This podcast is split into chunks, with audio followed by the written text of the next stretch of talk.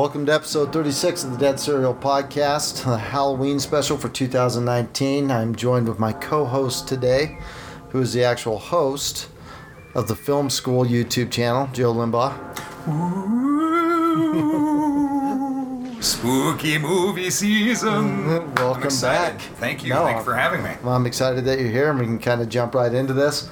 Last Sweet. year we did six clips apiece. Yeah, 12 movies total. Yep, this year we did five, which was the original idea from last year, but you came at me with six, so I came back at you with six. That was a Yeah. little bit longer, and then we talked about Halloween for uh, quite a bit because that had just dropped Halloween last year. 2018. Yep. Yeah, yeah. And here we are. We're back Yeah. at it. Uh, I let you go first with some movie clips. Uh, with your movie clip, I'm going to go first this year, though. Yeah, go right ahead. If that's all right with you. Absolutely. Take it away. Dr. Samuel Loomis, January 22nd, 1979. Do you wish to give a statement regarding your former patient, Michael Myers? My suggestion is termination. Death is the only solution for Michael.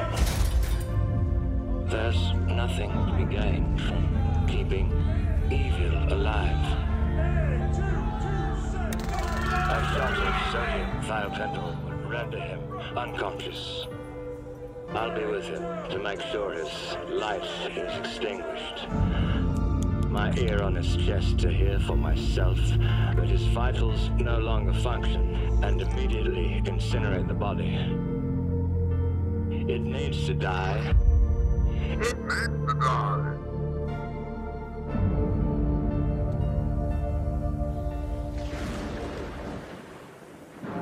Halloween 2018. Nice little clip there with Dr. Sam Loomis, although not Donald Pleasence. Dem- not Donald a Pleasence. Good enough uh, imitation. Yeah. that I think most people wouldn't wouldn't notice. I mean, I noticed because. Well, and I had to go with Dr. Loomis. I um, I love that. Obviously, rest in peace, Donald Pleasence. Yeah. But they worked the character in there. You had to have Loomis to continue this story, especially after eliminating two. Yeah. And he's reiterating how the shape is evil and he needs to die.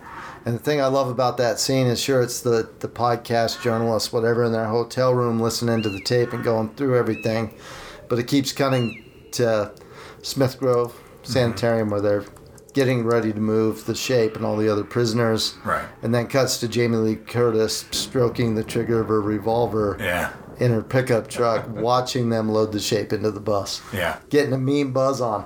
Um, Well, it had to have Loomis in there. It It's to. nice. It's a way to connect the two. Since, yeah, like you were saying, the 2018 version is basically uh, the beginning of a new series that's an, a divergent storyline that basically discounts everything that two, four, and five, and Curse of Michael Myers. oh yeah, they're all You gone. know, so they're they're gone in that continuity the way uh, H2O discounted four, five, and six. So pick if you're going to pick it up as a direct sequel, then Dr. Loomis is the central character, and you just Yeah. had to have that tidbit of information. Just a little bit of what happened to Loomis and how he still felt about it after the events unfolded, after they captured the shape.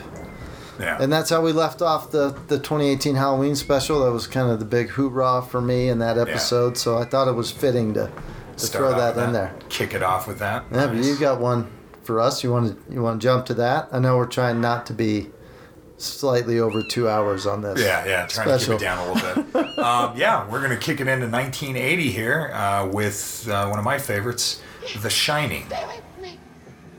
Please. Don't hurt me. I'm not gonna hurt you. Stay away from me. Wendy, Stay away. darling, light of my life. I'm not gonna hurt you.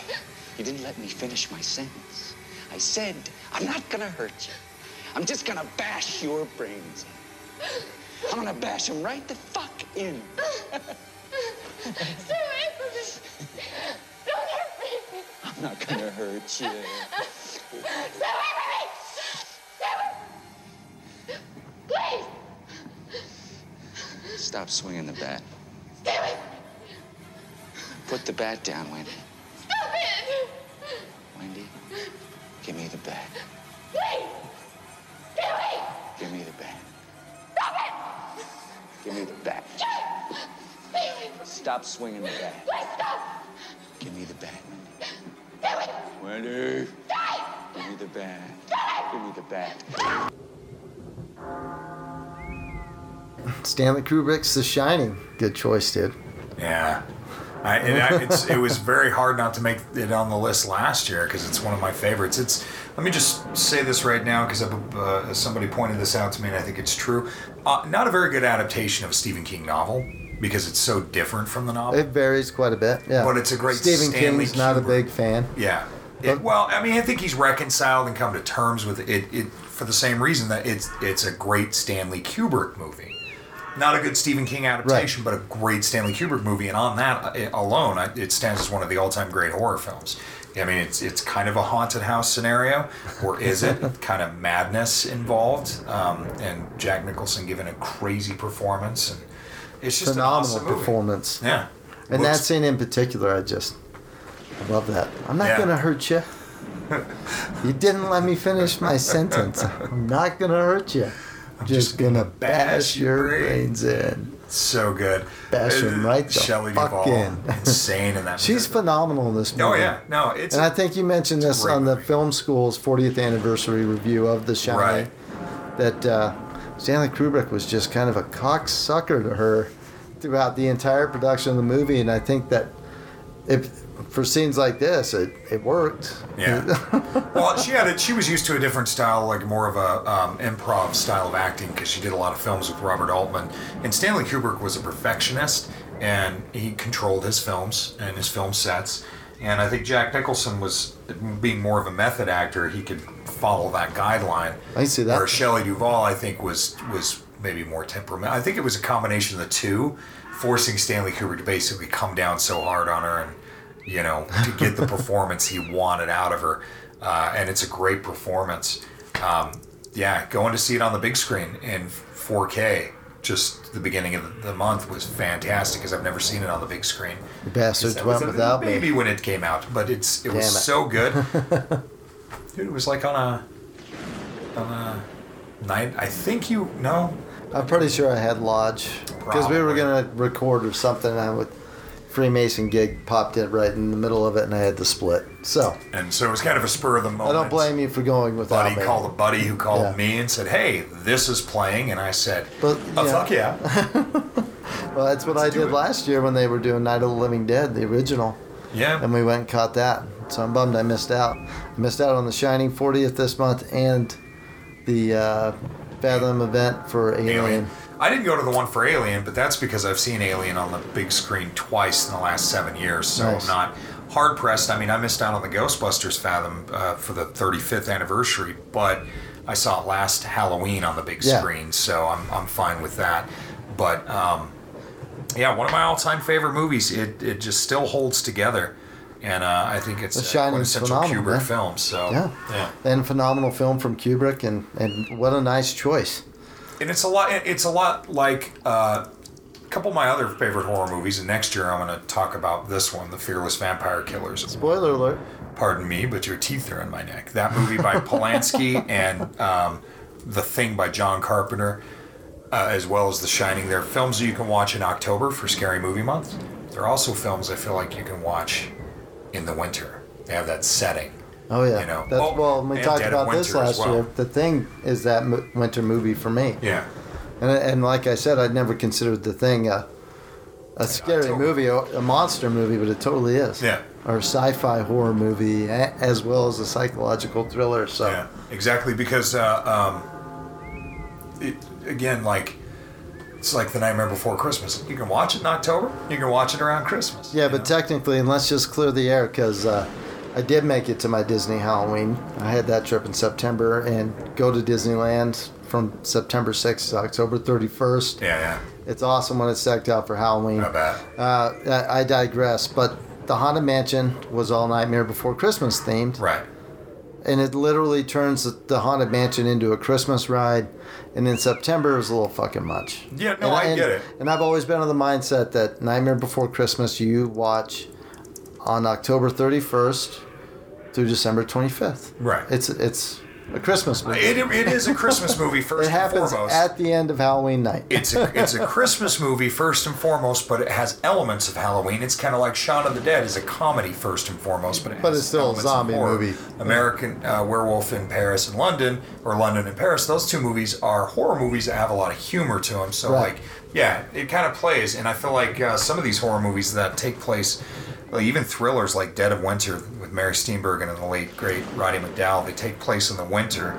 so, you know, when it's cold outside and you're covered in snow, you're like, ah, this is a good claustrophobic wintry movie. yeah. Not going anywhere. But not it leaving could the also house. work in October too, just because of the general theme of horror and terror and murder. murder.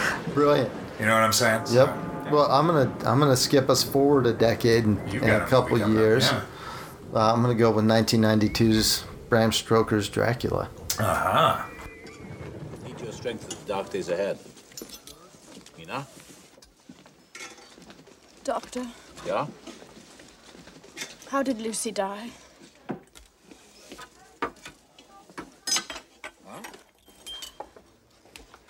Was she in great pain? Yeah, she was in great pain. Then we cut off her head and drove a stake to her heart and burned it, and then she found peace. Doctor! Vampires do exist. And this one we fight, this one we face, has the strength of 20 or more people. And you can testify for that, Mr. Harker. But he can also control the meaner things of life the bat, the rodent, the wolf. He can appear as mist, as vapor, as fog, and vanish at will. Now, all these things Dracula can do, but he is not free. He must rest in the sacred earth of his homeland to gain his evil power. Oh man. yeah, what can you say about that? Anthony Hopkins as Van Helsing is just fantastic. His Van movie. Helsing through the entire film is hilarious. I had to choose this clip because Bram Stoker's Dracula is one of the first novels I ever read in seventh grade. Okay. It was like I remember filling that book for the first time and looking at it, being like, how daunting it was, how big that book was. Yeah. But uh, that's kind of one of the only moments that's not necessarily intended to be comedic, but it it's comedic. to It is. It's funny. This is- it's- was she in pain? Out of con- I mean, it just takes the context to a dark level, you know. Yeah. Especially they're sitting around having dinner and He's drinking pints, eating eating food, and but I like that warning at the beginning too. He's like, "You're gonna need your strength for the dark times to come." Like, yeah, yeah, you have no idea what you're about to go over. And after that, uh, you know, obviously they talk about how real vampires are and the disease and but whatever. But yeah. Anthony Hopkins, man, had to throw it in there. Yeah, it's a good scene. I mean, you could anything with Anthony Hopkins or uh, Gary Oldman, and that would have been good. Yeah. So that works. Not so much Winona Ryder or Keanu Reeves in that movie. Now, I do like them both, I disagree. but their English accents are so. They're pretty terrible, and Keanu good. Reeves still is like, whoa, to me. Even Yeah. in, even as John What Harker. this decrepit earth, Mina, dude? I'll excuse how her her she slaughters English accent. What was that hashtag? I still would Winona when Stranger Things Oh, season man. one dropped. Oh, That's great. just saying. She's gorgeous. She's great. But you know, I, what I get a kick out of is that uh, Bill Campbell is in this movie. No relation to Bruce Campbell. Bill Campbell uh, used to be on the TV show The 4400, and he was also Cliff Secord, the Rocketeer, in The Rocketeer, Hell which is one of my favorite movies. Not a horror That's a great movie, movie. Not a horror fun movie, but a fun movie. just a fun, just Oh, yeah. good escapist throwback. But yeah, no, uh, Bram Stoker's Dracula is visually one of Francis Ford, Ford Coppola's um, best looking films. Oh, I love it. I, the the real effects that he uses Yeah. from the train and the transition and the shots Yeah, over Transylvania, where Gary Oldman's Dracula's eyes just start popping up in the Yeah. sky in the background, and they're huge and menacing. Well, the use of you know light and color, and shadow. Um, yeah, playing around with in camera effects and prosthetics that are sort of realistic. And uh, did this movie did not embrace the the early era of CG No, that Hollywood no. was moving to at Yeah. that point. The green mist form that Dracula takes looks really brilliant in this movie. Yeah. I love it. And I saw it on the big screen too. So I've seen all three of these on the big screen so far. All right, show off. Let's get to one of yours. We're going. Uh, you mentioned this a, a little bit. Uh, passively Yeah. Or by accident, just barely, but A little American, bit of both. American Werewolf in London. See, that's why I threw Paris in there. So nobody would be like, uh, uh, Oh, I know where they're going. So, you know, because we're not going to talk about an American Werewolf in Paris, we're going to talk about John Landis, American Werewolf in London. Let's go. Sorry to be upsetting you, David, but I had to come. Aren't you supposed to be buried someplace in New York? Yeah. Your parents came to my funeral. I was surprised at how many people came. Why should you be surprised? You were a very well-liked person. Yeah, I was, wasn't I? Well, I liked you. Debbie Klein cried a lot. Oh, God. Am I asleep now or what? So, so you know what she does? She's so grief-stricken. She runs to find solace in Mark Levine's bed. Mark Levine? An asshole. Life mocks me even in death. I'm going completely crazy. David! What? Now, I'm really sorry to be upsetting you, but I have to warn you. Warn me? We were attacked by a werewolf. I'm not listening to this. On the moors. We were attacked by a lycanthrope, a werewolf. I was murdered, an unnatural death. And now I walk the earth in limbo until the werewolf's curse is lifted. Shut up. The wolf's bloodline must be severed. The last remaining werewolf must be destroyed. Brilliant choice, Joe. American Werewolf in London. 1981. Man, that was a good year for werewolves. Hey, that was the year I was born. Yeah. I'm just saying, It's a good year. out there. there are three werewolves um, movies that year. You had uh, uh, um, Joe Dante's The Howling, Nice. John Landis's American War- Werewolf in London, and then Wolfen with Albert Finney. I never saw Wolfen. Yeah, they're all pretty good, but American Werewolf in London takes the cake, man, because it's it's such a good film. Like, Dude, the practical effects, the acting, yeah, Rick Baker's effects. the the comedic feel to it, Mhm. and especially in this scene. Well, There's a little John. Landis, the, the writer director, was known for doing comedy.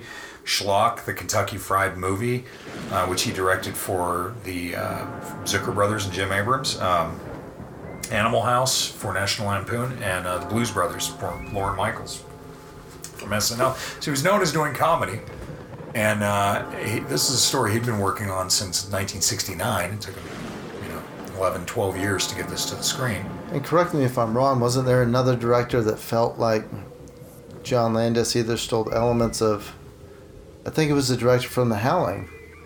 There was, so, I think so. No. Between those two, No. where one thought the other maybe was kind of. No, what happened was here's here's how where those two cross. Um, Rick Baker had known John Landis, the me? makeup artist, had known John Landis. Drink your beer. He had known John Landis for for since God college. So when John Landis was writing this story in college, Rick Baker knew about it and had you know, come on, Rick, I want you to work on this movie with me. And so Rick Baker had already been working on elements of, of effects that would he would later on do. But the movie languished in development hell for a decade. Nobody wanted to produce it. And by the time John Landis got funding, Rick Baker was already hired Off to do doing The The Howling. Right. Uh, and he was doing preliminary work, and John Landis kind of chewed him out for it. And then Rick Baker See, sort of. that's what I was talking Rick about. Baker sort of stayed on Howling as a consultant, but passed the bulk of the work to to uh, other people in his crew, and he went back to American Werewolf. So it wasn't so much that there was All like right. this A huge competition. It was Yeah, just yeah, It was just kind of like a. It's like, what are you doing, man? We were making a werewolf. we werewolf now got the movie. were the money to Yeah. this werewolf movie, and suddenly werewolves are popular all of a sudden in the cinema that year. So, um, but the thing is, is that John Landis does incorporate his trademark comedy because he is more. I know he's done an episode of Masters of Horror, and it's weird that he's even in that scenario since he's only done two I'll have to check that out. The rest of the films Well, he did done, this and Thriller and what? Well, Thriller isn't a movie though; it's So, a long well, no. video, like a Yeah, short film. Yeah. But uh, Innocent Blood. Still love Thriller. He did Innocent Blood in like '92, which is a vampire movie, again with a lot of humor. But that's all he's done horror-wise, and the majority of his films, or the rest of his films, are all comedies. So, but that's why he brings a lot of humor to it. But it is often called a comedy, and an American Werewolf in London is first and foremost a horror movie. It is a werewolf movie. It is a gory. It ha- is a very Werewolf gory movie. werewolf movie, but it happens The transformation lot of the werewolf in this movie is amazing. Won them an Oscar. It did. Baker an Oscar, yeah. Fucking well done. Brilliant movie. Uh, I'd love to. Is there anything else you want to you want to talk about Yeah, before don't we want to move see on? the sequel. Don't don't really waste your time Yeah, seeing American American Werewolf Werewolf in Paris. Paris. It's just kind of a cash grab. Wah, wah, wah, wah. And this movie's so iconic and classic. Hmm. That one isn't comparable by No. any means. This film has some innovative uh, Steadicam work that hadn't been done before. Um, a lot of John Landis's usual references that he throws out in other movies. There's a really cool documentary. If you pick up the Arrow Edition Blu-ray that's coming out, or uh, if you've got the the Universal Restoration Blu-ray that came out back in 2016, it's got a really cool feature-length documentary about the history and, of the making of this film and, and how influential it's been. I mean, it led to John Landis being hired by Michael Jackson to do Thriller. So, you know what I mean? Like, it's an Nice. innovative film. It really put Rick Baker even further out there to be able to do makeup for horror films. He'd been in the business, you know, pretty much a decade at that point. Well, I mean, Really he's worked all the way up. Dustfield, uh, from Dusk Till Dawn was Rick Baker too, wasn't it? Yeah, he did a lot of uh, makeup stuff on Men in Black as well. Nice. I mean, tons of He- movies. He's dipped into a lot of Yeah. movies over the years. Is Yeah. my stoner analogy I was connecting into my brain. King Kong, 1976, with Jeff Bridges and Jessica Lange. Yeah, he was he was Kong in that. He did a lot of the Oh yeah, makeup nice. and everything. So yeah, he'd been gradually growing, but I think uh, uh, American Werewolf is kind of what blew it up. You know. Yeah. And that's why he's an icon. So seriously, I think the movie still holds up. I think I younger think so, audiences might see the CG and go, Ugh, or I mean the practical effects and go, ooh, it's not computer generated. It looks fake. But you know what? You should shut your mouths and you should just watch and enjoy. Incorporate a little bit of this thing that we used to call back in the day imagination. All right. to that. So moving Oh, on. Cheers to that. Moving on, we've got uh, a second Stephen King adaptation here uh, with uh, your next movie. Yeah, I'm throwing out 1989's Pet Sematary. Uh, this scene, f- uh, part of my language, completely got into my head, fucked with me as a child, terrified me. I would always kind of skip it or walk out of the room when Pet Sematary would come on. It killed me to have to actually sit down and. I know what you're talking about, yeah. My sister Zelda. She was in the back bedroom like a dirty secret. My sister died in in the back bedroom, and, and that's what she was. A dirty secret. I had to I had to feed her sometimes. I hated it. But I did it. We wanted her to die. We wished for her to be dead. It wasn't just so she wouldn't feel any more pain. It was so we wouldn't feel any more pain. It was because she started to look like this monster. Even now, I wake up and I think, is Zelda dead yet? Is she? My parents were gone when she died.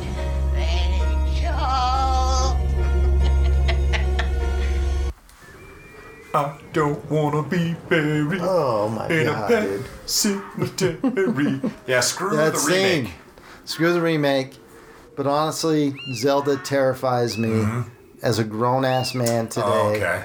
Uh, I told you this when you got here. I think that whole spoon feeding thing is where I get my pet peeve of how people eat and their etiquette with keeping shit in their mouth and their mouth closed when they're eating. Right. But she's so creepy, dude.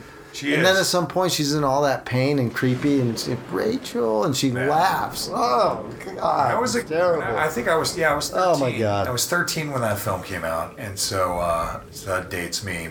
But uh, she used to terrify me, and now that I'm a little bit older and I can see that it's it's a man in the makeup, and it's You it's just not made as some- you just made it worse for me. It's not as terrifying. But it still stands up. I mean, it's very, uh, it's still a very good movie, and so much infinitely better than the uh, uh, 2019 remake. Uh, I still haven't seen that. I'm not going. To. It's a slightly more faithful adaptation to the novel. Again, it's not probably a great adaptation Yeah. of the novel, but it, You can find a film. review of the 2018 Pet Sematary film on the Film School channel on YouTube. Yes, watch it. You Like will- and subscribe. like and Hashtag subscribe. Chris. You will agree, it's a bad movie. But no, this, I mean, the 1989 version of Pet Sematary has always creeped me out. From the cat to the kid to Zelda Yeah. shadowing over all of them. Phenomenal movie. You I had know- to throw it in there. The little kid in that who plays Gage. Gage, yeah. Um, is also the little kid in Wes Craven's New Nightmare. Oh, yeah. That's another favorite of mine. Yeah. I love next Wes year. Craven's That's New gonna be on the list next year, either from you from Maybe next year we pick five that we both collaborate on. Yeah, we could. We could absolutely do that. Hmm. Hmm. I do want to point out that I get a kick out of the fact that the Ramones have the theme song that plays during the credits, only because Stephen King is a fan and reached out to him, and, and it's weird and kind of awesome at the same time to think that Stephen King likes the Ramones because I associate the Ramones are great. Yeah, but I associate him more with like classic rock, you know, and, and 60s I could rock. see him being that's more kind of a Neil Young fan. 50s rock and roll, like 50s through the 70s, is Heart kind of gold, right? the songs he references in a lot of his books. So to have like you know a punk band from New York, that's, fucking awesome. No, I get a it's badass. All right, you uh, maybe we take a quick little intermission, little breather. smoke break, Smoke them if you got them. come back, and we'll uh, knock out five more movies. Yeah, what is it they say? I'll be right back.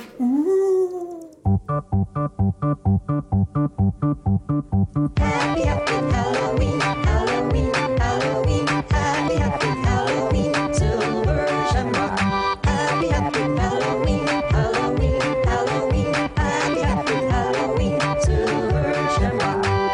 It's almost time, kids. The clock is ticking. Be in front of your TV sets for the Horathon. And remember the big giveaway at 9. Don't miss it. And don't forget to wear your masks. The clock is ticking. It's almost time. Happy, happy Halloween,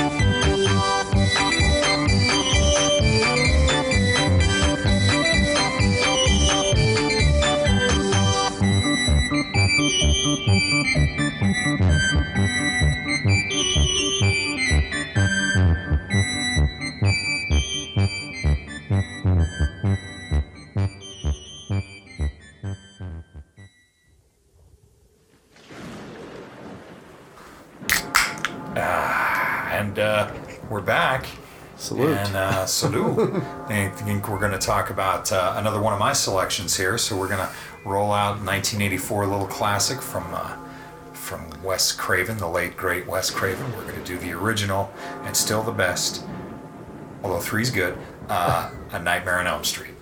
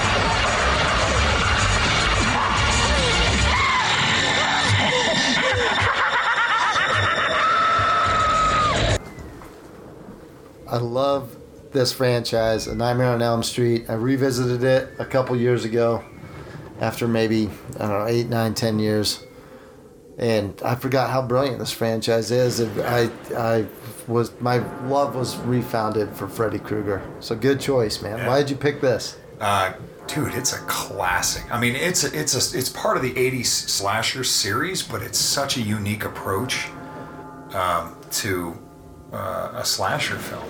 So it's not like an unstoppable person in a mask or uh, just a serial killer or somebody who dresses up like their mom, like Norman Bates in Psycho. this he, he gets you where where you, it's hard to fight your dreams. Yeah. So you have to sleep, and it just creates a whole interesting way of taking that genre playing. What made you making it more actually be afraid of going to sleep at night as Yeah. a kid in the '80s, growing up with Freddy Krueger? Even though I, I had my own Freddy glove and hat, Hell and yes. sweater, and I would I would run around in that, and I was a huge fan of uh, Freddy's Nightmares. The, Freddy's Nightmares. television this- series. Yeah, the series was phenomenal. that uh, Joe Dante actually, not How Joe many Dante, seasons but did Tobe that Hooper run for? actually directed the pilot. It ran for one season. That was it. That was Yeah. it. But Tobe Hooper, the director of Chainsaw Oh, yeah. 2 and Life Force and Invaders from Mars and Funhouse and Poltergeist and Salem's Lot, he um, uh, directed the pilot for Freddy's Nightmares. Nice. Dude, it was so popular that Will Smith and the Fresh Prince, or I mean, Will Smith and DJ Jazzy Jazzy Jeff, Jeff. did uh, Nightmare uh, as the Fresh Prince, and DJ Jazzy Jeff did Nightmare on My Street. Like, Freddy was everywhere during that time Oh, it was huge. really huge. Um, there are moments in the series that have lulls, you know, some are better than others, Yeah. but generally speaking, the first, the third, which is a direct sequel to the original, uh, bypassing the events of the second film, uh, New Nightmare, and even Freddy vs. Jason are my favorites the. Absolutely. Uh, Um, and the most recent too. I love. Wes Craven's New Nightmare and Freddy vs. Jason, I Yeah. love. The remake, the I'm not 2010 counting. remake, I mean, I like Doesn't Jack count on my Haley, skill. but He's a brilliant actor. not his good role for him. He will always be Rorschach 100%. He Mm-hmm. brought the character to life that Alan Moore created. Yeah. And Dave Gibbons created the artwork for her. But phenomenal actor, Yeah, but not not Robert Englund. So, uh, um, I have the entire s- series from the original through uh, Freddy vs. Jason and two DVD collections. I need to get there's a there's a complete box set that goes all the way up to the remake on Blu-ray that I need to pick up. But on Blu-ray, I do have the original, and I do ironically have the, my least favorite, the 2010 remake. But you know, I just it was they were cheap, and I didn't know there was a box set out, and I was like, no, I'm gonna The buy the original. You know? Yeah. But um, yeah, I Freddy Krueger is such a an awesome character. I got to meet Robert Englund at one of our cons here, and he signed a picture of Freddy. It says uh, "Sweet Dreams," you know, to Joe, "Sweet Dreams" from Nice. Robert Englund, and I, I got to talk to him uh, uh, for quite a bit, uh, considering uh, those lines. You know, Oh, yeah. mean, like he he talked to our entire group.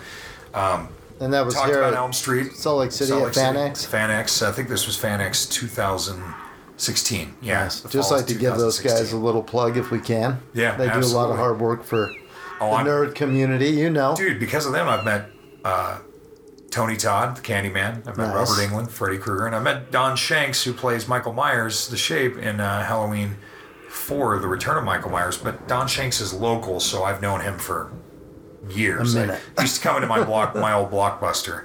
Uh, that I used to run, so Blockbuster Video, that is. And if you were wondering what what is he talking about, what is a video? Uh, Google is your friend. But um, Hashtag 1992, hashtag Captain Marvel. in the time in the time before ti no what is it in the time the, ah forget it i was thinking in the long long ago in the long long ago we had a thing called video stores they were so much fun and i miss them yeah no uh, it was it was cool talking to robert englund because i um, i kind of geeked out i mentioned nightmare cafe which was a series that wes craven created short-lived on nbc in the early 90s with robert englund in it it was Nice. really cool um, I have them all on my computer though. But uh, of course, V, where he played uh, a nice alien lizard person who didn't want to eat the humans, and then uh, uh, talked to him about his time on Justice League, the animated series Justice League Unlimited. Who did he play on that? He played. Um, oh my gosh! Now the name eludes me. Faust. He played uh, Doctor Felix Faust. Sweet. I'm Which sure. I was like, dude, that's cool because he, there's a whole legacy of actors who have been on the voices on these animated series. So If people aren't paying attention, if you're sleeping on who actually is doing the voice acting on a lot of those animations, whether it's Lucasfilm, Marvel, DC, there's a lot Yeah. of actors, a lot of really talented, well-known actors that come into those. voice actors, but then a lot of people who are in film and television, Yeah. and a lot of genre people too. So it's really, really awesome. So I love Robert Englund and I love Freddy, and I spent a lot of my youth with the, uh, well, my preteen through teens with the Elm Street films, the Halloween films, the Phantasm films, the Hellraiser films, the Friday the Thirteenth films. Um, so yeah, it's in the Psycho films. So it's all. I- we didn't get to Nightmare last year, so it's it's Yeah. refreshing to have Freddy. well, it's hard. part of this special. when you were like, let's do five, I'm like, five? Oh man, there's so many. And then we amped it up to six because Yeah. I'm like, no, we got, I got to do six. I have to I include got to do film. six. and then this year we're just doing five. And next year we're going to kind of change the format a little bit. But eventually we're going to cover all of the classics that you should be watching We have the to. holiday seasons. yeah, You don't have to watch them every Halloween. Mix it up. Watch That's the fun part. Elm Street every three years, you know, or whatever. Well, and like I told you. Mm-hmm. earlier too, Scream. That the first three Scream movies I've already knocked out, and Nice. it was nice to revisit those. See, They're I fun movies, I haven't man. seen them in a few years now. It's probably well, about four years. The Wes Craven. Mhm. That's so it kind of nice. It ties in there. Yeah. Well, I'm going to take us uh, 1994. Wolf, Michelle Pfeiffer, Jack Nicholson, um, James Spader. There's a bunch of a bunch of good actors. I'm going to cheat a little bit. I got IMDb up because we're not on camera for the film school. Richard Um, Jenkins, Christopher Plummer, Om Puri, dude, as Dr. Vijay Alzayas. Alesius. Let's check out the clip. All right. This is one of the most powerful amulets, which must be worn next to the skin and never taken off. If it works, there is said to be a great pain and weakness, while the wolf struggles to emerge, and charm holds him at bay, sometimes drives him out. I have no idea if any of it is true, but it's yours. Oh no, I, uh, it's a gift. And in return, I would like a favor from you. If it's in my power. I was recently told that I'm dying. Speaking of mystical and terrifying experiences, um, I would like you to bite me. What? I would like you to bite me. I can't ask you to transform me with your passion, so I ask you to honor me with your bite. And I too will become a demon wolf. You'd rather be damned than die. Damnation is not a part of my system of beliefs. Little uh, little clip from Wolf there, directed by the famous Mike Nichols, uh, who also gave us uh, Catch Twenty Two and The Graduate. Um, kind of like you just were mentioning while we were watching that clip, the the, the second film in our lineup this year to have Jack Nicholson. Yeah. uh, and also the second film to be sort of based around the same gothic horror, the Universal monsters. You got Bram Stoker's Dracula, Dracula and and Wolf, Wolf, you know, which would be like Wolfman. Wolfman. Yeah. Well, and I love the the makeup in this is amazing to me. I mean, American Werewolf in London. I'm not gonna lie, you kind of mentioned that and threw it out there, and I'm like, I haven't seen Wolf in a long time. I love this movie. It's phenomenal. The transformation of James Spader, who is spoiler alert, also turned a wolf in this movie. Yeah. And brawls with Jack Nicholson as a wolf over Michelle Pfeiffer. Like understandable. That I just love the look and the feel of them. Reminds me of the classic Universal werewolf. Well, this was during that era where 92 through 94, where there was Bram Stoker's Dracula by Francis Ford Coppola. There was Mary Shelley's Frankenstein by Kenneth Branagh, which had That's Robert right. De Niro as the monster. And then Wolf was the third in that sort of 90s revival 90s of revival of the Universal Um, horror monster. Which Universal's, it seems like every few decades they're trying to bring them back, you know. So, Right. Excuse um, And, and then later on at the end of the decade, there was The Mummy. You know, the return, uh, the Mummy with Brendan Fraser. Yeah, You know, but, so- and I actually like the first two Mummy movies. I have the trilogy on Blu-ray. Uh, I don't mind the third. or I don't good. really like the third one, and all I'm not a fan of the Scorpion King. but No, I'm not a fan no. of Dwayne the Rock Johnson. He's doing his like The thing. He's a powerhouse. He's killing But I'm it. not a fan of the Scorpion. but I never I liked the Scorpion. just not a not, not a big fan of the Rock. I'm sorry. Well, you know, to each his own. Um, Fair enough. I'm not a huge fan of uh, what's her name from the Twilight movies. In fact, I don't like her at all. I don't like her either. But, uh, Kristen, Kristen Stewart. yeah. Stewart. Yep. But yeah, going back uh, um, to Wolf there for a minute. Yeah, it's been a long time since I've seen this movie. You remember that scene where James Spader's trying to be the pa- passive aggressive prick in the office to Jack Nicholson? Jack Nicholson's kind of the old breed, the old school being pushed out of his publishing firm, and James Spader's the hot new shit coming in. And he comes in, and, and Jack Nicholson's already been bit. And he's taking a piss, and James Spader confronts him. And Marks his he territory. flips it on him. Uh, I- I'm not going to go into it because, long story short, marks his territory, slowly turns and just starts pissing on James Spader's feet. Like, what the fuck are you going to do? He's like, what, what's the matter with you? What are you doing? He's like, I'm marking my territory and just goes right back to the urinal. Uh, but mentioning Universal uh, horror monsters, your film coming out of this one kind of leads right up to that. Um, you want to introduce us on uh, what we're about to see on this one? Yeah, yeah. Well, real quick, I'd also like to point out this is the second, second werewolf movie we talked about the- tonight too. Yep. But yeah, we're gonna kick off uh, the next one. This is a classic from Fred Dekker. Uh, uh, one of my favorites growing up. Uh, I was the right age when this came out. The Monster Squad, man, which just kind of uh, Stan Winston doing the creature effects, bringing together the classic Universal monsters, even though this is not a Universal It's monster not movie. a Universal It's- t- property, right? They, they have their own unique take, but you got Count Dracula, Frankenstein's monster, the mummy, the gill creature, which would be creature, Creature from from the the Black Lagoon, and of right. course the Wolfman.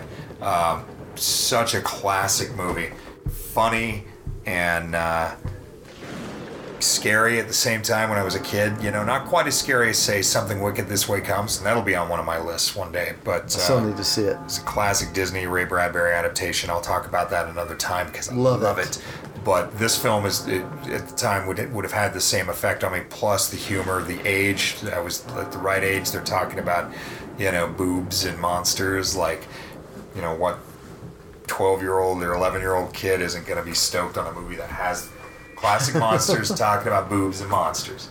So it was awesome. Um, I love this movie. Everything from scary German guy. Yep. And that and but after they actually introduce that character, he's got the knife. All right, boys, this is your last Chance chance for pie. for but I will say this: uh, Monster Squad has probably one of the worst hip like '80s hip hop songs at the end. It's right there with the the one from Dragnet. it's like not good during the credits, you know. Monster Squad. Oh no. Oh, it's No terrible. But I love. it I would be a fun film. one to throw into a Halloween playlist. So Yeah, yeah. No, if that's the thing. Okay, so uh, my co-host on the on the film school channel, there on the YouTubes, uh, Chris. Chris, he Chris has the Jansen, what's up?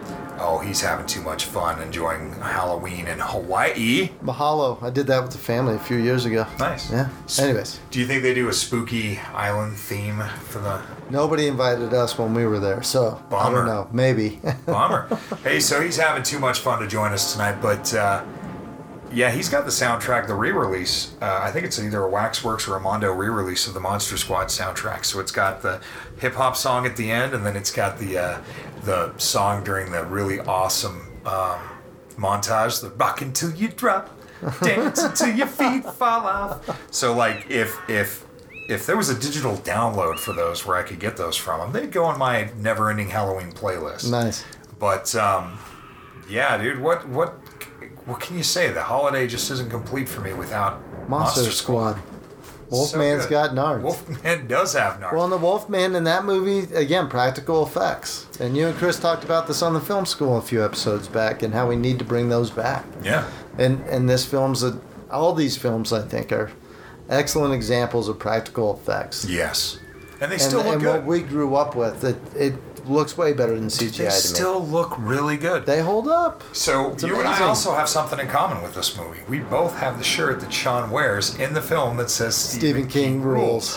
now I've had I wear this shirt and people are like, "Oh, you love Stephen King?" And yes, yes I do. I'm not a fanatic of Stephen King's. I haven't read all of his books and short stories and every novellas, but I, I tell people when they say, "Oh, so you love Stephen King then, huh?" Like, yeah, but I love the Monster Squad even. Like, just it's it's from this movie. I felt like everyone my age should have seen this movie, like they would have seen E.T. and the Goonies. Absolutely, I think I did. It ties right in there with both of those. hmm And it has my favorite line from any movie. This has to be my favorite line of all time. Like, brilliant writing here. So we're gonna go into this clip because this is it. You guys!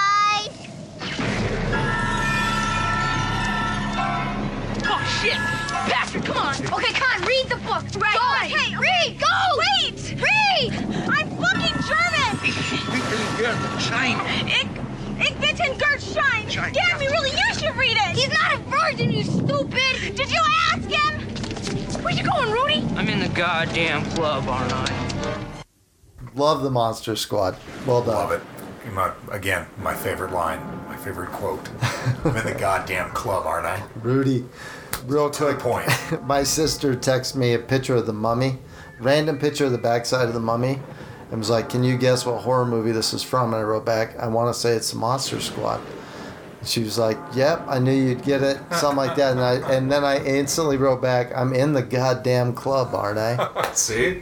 About 20 minutes goes by, I get a text from her laughing because she's like, How did you know that was going to be there? It was awesome. Or maybe Justin said that. I can't remember. Anyways, perfect. I digress. Great movie. Uh, so yeah, we're gonna we're gonna go uh, moving on and onwards. We're gonna hit up another uh, classic '80s youth-oriented horror movie, uh, and then our second film about vampires this evening, The Lost Boys, 1987. Joel Schumacher taking it back. Notice anything unusual about Santa Carla yet? No, it's a pretty cool place. If you're a Martian, Or a vampire. are you guys sniffing old newsprint or something? You think you really know what's happening around here, don't you? Well, I'll tell you something. You don't know shit, buddy. Yeah. You think we just work in a comic book store for our folks, huh? Actually, I thought it was a bakery. This is just our cover. We're dedicated to a higher purpose. We're fighters for truth, justice, and the American way. Right. Hey, man. Read this. I told you, I don't like horror comics. Think of it more as a survival manual. There's a number on the back. And pray that you never need to call us. I'll pray. I never need to call you. All right, Joe, we did two of your clips back to back. Um, we're going to, we'll see why in a minute. How did that happen? What happened? Where are we? The Twilight Zone. Ladies and gentlemen, your next stop, The Twilight Zone. But I sound like the guy from the Smuckers ads. I can't believe it's not chili. Or I can't believe it's not jam. With a name like Smuckers, it has to be good. Dude, I love The Lost Boys. 1987, The Lost Boys, dude. I was 11. I saw it in the theater. So so far, I don't. I think I've seen every one of the films we've talked about in the theater except for Wolf and Elm Street. However, tomorrow night that all changes. I get to go and see Elm Street on the big on the big screen for the first time. But Nice. but yeah, Lost Boys, 11 years old, saw this movie. Uh, already knew uh, Jason Patric and Jami Gertz from uh, Solar Babies. Corey Haim and Corey Feldman from every other movie that yeah, came out Corey in Haim, Corey Feldman, Lucas, 1987. Silver Bullet and Goonies. Yeah, I, I knew both of those guys. Kiefer Sutherland, I knew from Stand By Me, another Stephen King, Yeah. really great movie. Um, and uh, and then Alex Winter, I'd come to know as uh, uh, Bill S. Preston Esquire in the Bill and Ted's movies. This movie's so good, dude. Again, it blends comedy with horror, but it is a horror film to begin Oh, absolutely. But it and the- has again, comedy. practical effects. Yeah. The gore uh, dude around the bonfire is Yeah, which- ripping into the skull always been a point of contention to me about this film is I don't understand how it got an R rating because that's literally there's two shots of like graphic brutality and the rest of the Yeah. movie. Yeah, even the language isn't that bad. No, so- well, and it's more of a psychological. You know, it's like Yeah. a thrill thrill ride. I don't know. Michael. You're eating maggots, Michael. Like such a good movie, and and Corey So. Haim and Corey Feldman, uh, like the Frog Brothers, uh, they they just have the best lines in this movie. Like yeah, the clip we used was great, and that's one of my favorites. Yeah, comic book store. Comic book store, but I also would have gone with the the whole, uh, you know, my own brother. A blood sucking. Goddamn blood sucking vampire. Oh, you wait till mom, finds, out. Or, of course, Death by Stereo, which Yeah. is an incredible. Well, and the band Death by Stereo, I think on their first EP has that sample. You have to. Right before it goes into, I think, Sing Along with the Patriotic Punks. Fucking amazing album. Anyways, Yeah, I always loved the uh, the fact that this movie has the same elements that like that I loved about Fright Night, which is one that I want to review I on just another watched that episode. at a costume party at my buddy Ben's house last night. so night. good. It's just the fact that like the vampires look normal until they really vamp out, and they kind of get scary looking. Oh yeah. Well, I I don't know. Uh, this movie as a kid though never scared me, and it it still doesn't scare me as much as it's just a fun gothic uh, ride. It's like a little action adventure. It's like a little horror, a little romance. Good soundtrack. Still have the, The soundtrack's amazing. And my and there's several songs on my Halloween playlist from this. The "Say Hello to the Night" and the "Cry Cry Little Sister," but not the saxophone. Like Not not, the sax man. Not Sergio doing "I Still Believe." I still believe. No, I have the original version of that song though by by its original artist on an '80s playlist. Well, just on my computer alone. But yeah, I'll put it this way: The Lost Boys. If I found the, the soundtrack on vinyl, I'd probably pick it up. Nice. I'm sure it's out there. It's got to be out there. Vinyl's vinyl's really big right now, man. Yeah, yeah, it certainly is. Uh, but this movie, I don't know. It's a fun, sexy movie. It's it was a sexy movie when you were a kid. You're like Jami Gertz. Wow. Star. Sexy, Yeah. sexy. and the little kid, uh, Manny, when he vamps out, always creeped me out. But yeah, just a classic. Dude, the uh, Frog Brothers' reaction to Manny vamping out is hilarious. Mm-hmm. Where they just scream, "Oh my God, kill it! Get rid of it!" In fact, I think this was the film that launched the whole Corey and Corey thing, where they did License to Drive and then uh, Dream a Little Dream. Yeah, I think this was their first like team up. Corey and Hashtag Corey. the Corys. Yeah. But Love anyways, man. so so now we're gonna come full circle here, right? With uh, with our last film. We're coming up on our last film, 10 for 10. I think we've hopefully compacted this into a constructive and educational and fun episode. Entertaining That for doesn't us seem anyways. extremely rushed. Um, Were we rushed? I don't think so. I think we were just being mindful of the listener Yeah. and the time. If you got a half hour commute, start at the beginning of the day and finish it on the way home. There you go. That's a good way to do it. But I think we are going to bring it full circle with this one. Um, I am going to go back to Haddonfield, Illinois, if you will, with my man, The Shape. Uh-huh. Saying as I am The Shape for Halloween this year, Yeah. I felt it was fitting. nice. You know, again, 2018 Halloween and our review of that, so to speak, in the last year's Halloween special, and especially after revisiting Rob Zombie's throw up of Halloween 1 and 2. I revisited those this year and immediately went back to Halloween 4 and 5.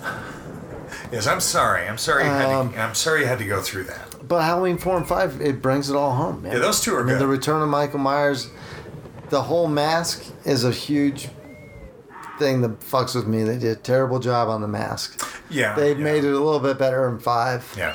Not much. Not much. That's okay. That's the one thing Zombie got right, was Plus, his mask. Uh, those are the first two films with Danielle Harris, who uh, played uh, Jamie, um, uh, Laurie Strode's like daughter. Yeah. That yeah. So and and I just- I- Continuing the Myers bloodline yeah, through. and I, I like Harris. her a lot because uh, um, I had a huge we're, crush we're on her as a kid. age, so yeah. And she's From watching Halloween four urban and legend five. all the way up to Once Upon a Time in Amer- in, in Hollywood. So that's yeah, she's, she's awesome. But anyways, let's let's check out this clip.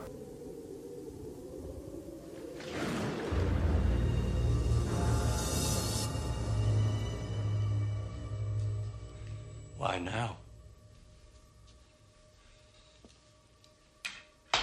You waited ten years. I knew this day would come. Don't go to Haddonfield. If you want another victim, take me. But leave those people in peace. Please. Michael. God damn you.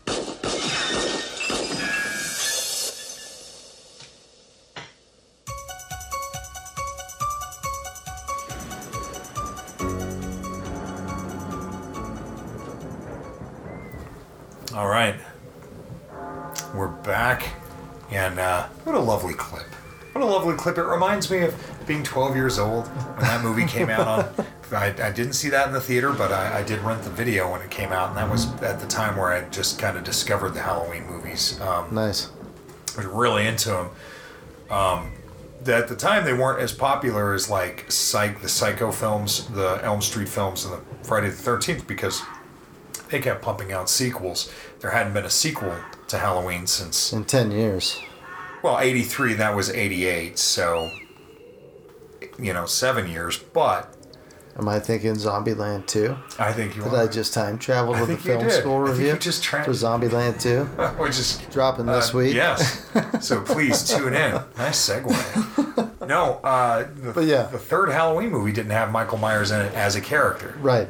It's a film within the film, but Shows the trailer for the movie on one of Yeah. the TVs throughout yeah. in one point of the film. And season of the witch. So we had. But I, I revisited Halloween three this year, and that's a great fucking Oh, movie. It's, its a great own, it's a standalone film. It makes me wish I we got the it. Debra Hill, John Carpenter uh, Anthology, anthology yeah. of Halloween movies. would have been interesting. And and they could have brought the shape back Absolutely. later, whenever. Yeah.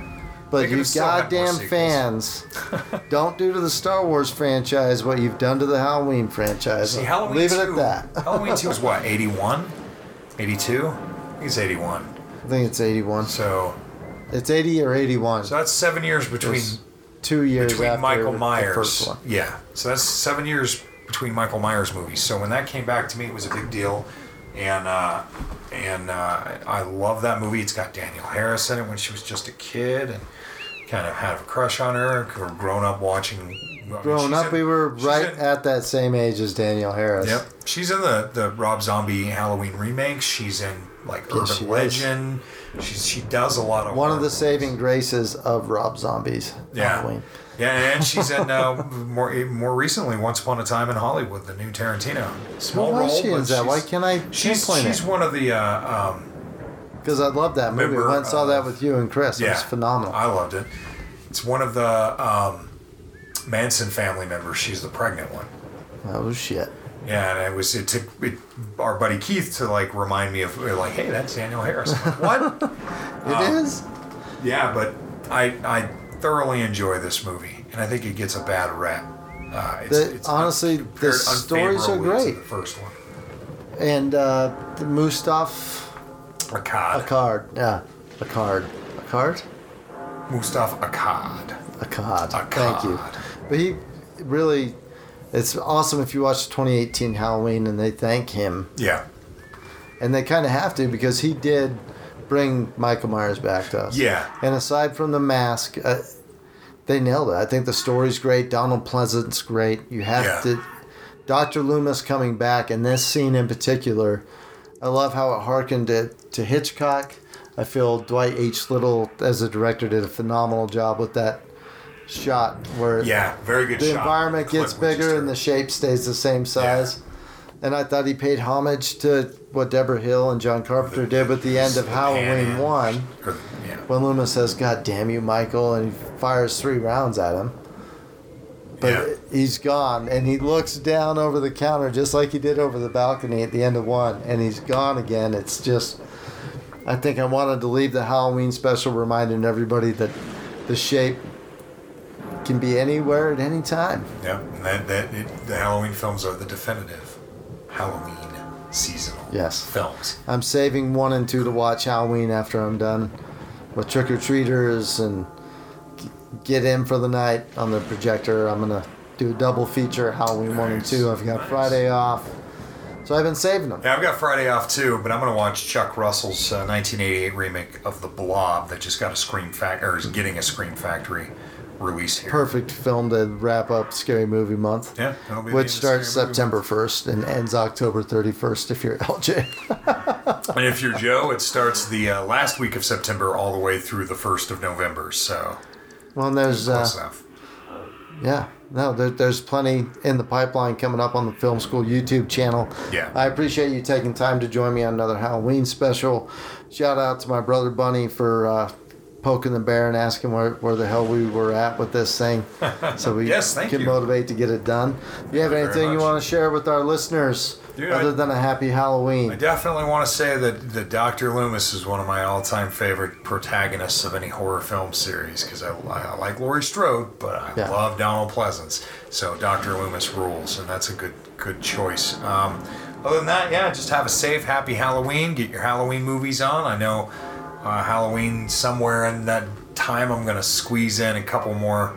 Got to get my Night of the Living Dead and original Halloween in there somehow. Nice. So even if I, I know them so well that even if I just leave them on as background, I'm gonna. know, I gotta noise. make, make sure I toss in the uh, Blu-ray copy of Alfred Hitchcock's Psycho. Psycho. You gifted Yeah, me. It's classic. I watched it last year. It's it's time to yeah, visit listen the to last Blu-ray year's again. episode, and you'll find out what what what, what we think of that one. So. Well, and speaking of anthologies, hopefully our Halloween specials will be somewhat an anthology, and Joe will Yeah. be sitting down with me for years to come on the Dead Serial podcast. Many years to come. I love you, dude. Love you too, man, and thanks for Thank all you your for help having that you me. do uh, with our film school channel, man. It's awesome.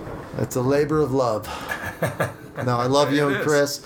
Check out the film school on YouTube. You can find that link in the bio for this episode on the website. Follow on Instagram, dead underscore serial. Thank you for tuning in. Happy Halloween. Happy Halloween.